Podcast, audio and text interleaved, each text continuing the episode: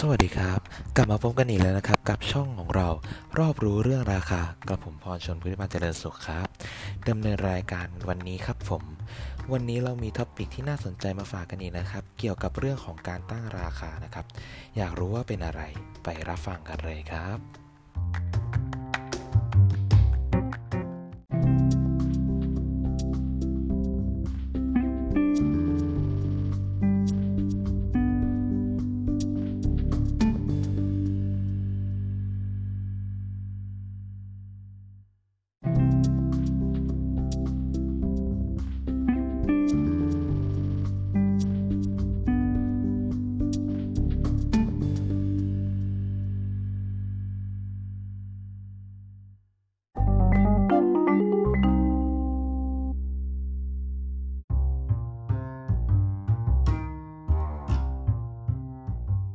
ครับผม topic ที่น่าสนใจของเราวันนี้ก็คือทำไมเราจึงไม่ควรทำสามสิ่งนี้ ในการตั้งราคาเมื่อต้องการให้ผู้ซื้อยอมรอต่อคิวครับ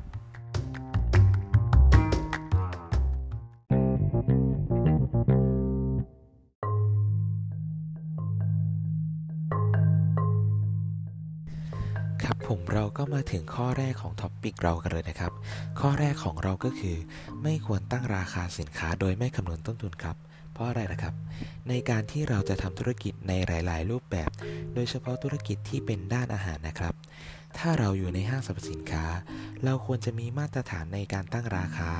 และปริมาณที่เราจะมอบให้แก่ลูกค้าครับ ถ้าหากเราไม่คำนวณต้นทุน หรือคำนวณต้นทุนไม่ดี อาจจะทำให้เราขาดทุนได้นะครับ หรือถ้าเราแถมให้ลูกค้ามากจนเกินไป อาจจะทำให้ธุรกิจเราเกิดการสะดุดทางด้านการเงินได้ครับ เพราะต้นทุนของวัตถุดิบนั้น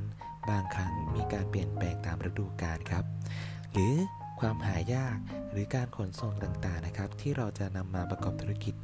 เราจึงต้องคำนวณต้นทุนเพื่อที่จะรักษามาตรฐานราคาที่ขายให้กับลูกค้าครับ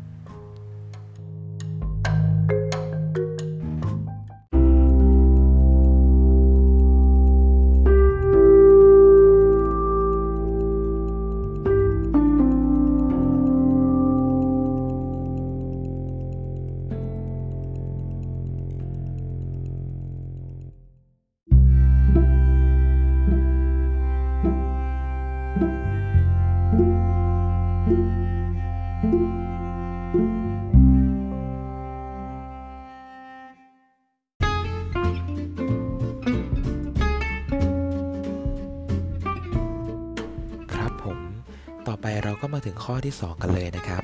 ข้อที่ 2 ของเราคือ ไม่ควรตั้งราคาสินค้าโดยไม่ดูราคาตลาดครับ การตั้งราคาสินค้านั้น ถ้าอยากให้ผู้บริโภคหันมาสนใจแบรนด์ของเรา เราควรศึกษาราคาตลาด ว่าราคาของร้านต่างๆ นั้นมีราคาเท่าไหร่ต่อคุณภาพครับ และต่อแบรนด์เราควรมีราคาเท่าไหร่ เพราะฉะนั้นเราควรตั้งราคาที่อยู่ในระดับกลางครับ เพราะกลุ่มเป้าหมายของเรานั้น อยากที่จะให้ลูกค้าหลาย ๆ ระดับ สามารถจับต้องสินค้าของเราได้ครับ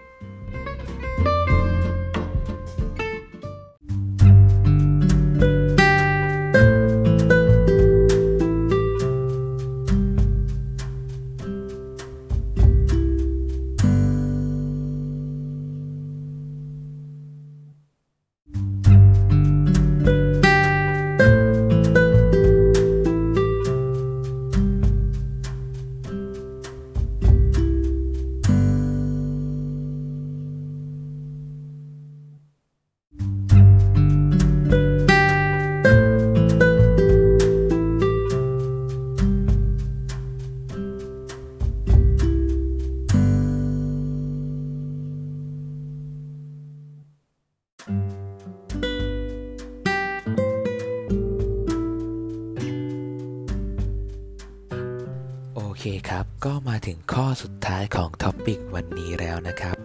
ข้อสุดท้ายของเราก็คือ ไม่ควรตั้งราคาสินค้าโดยไม่ได้ดูคู่แข่งครับ การตั้งราคาสินค้าโดยเฉพาะสิ่งที่มีคู่แข่งจำนวนมาก อย่างชาไข่มุกนะครับ ควรดูว่ากลุ่มเป้าหมายที่เราต้องการจะทำการตลาดนั้น เขายอมซื้อราคาขนาดไหน ถ้าเปรียบเทียบกับคู่แข่ง ปริมาณ แล้วเขาควรจะซื้อของแบรนด์ไหนครับ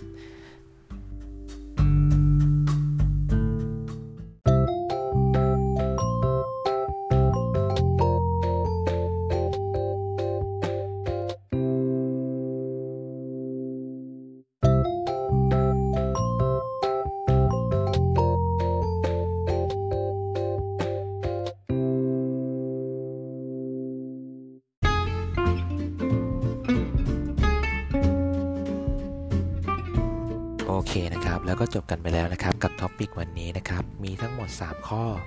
เพื่อนๆคนไหนนะครับที่กำลังทำธุรกิจหรือมีธุรกิจอยู่แล้วนะครับ ก็สามารถนำไปใช้ได้นะครับ ง่ายๆมากเลยใช่ไหมครับผม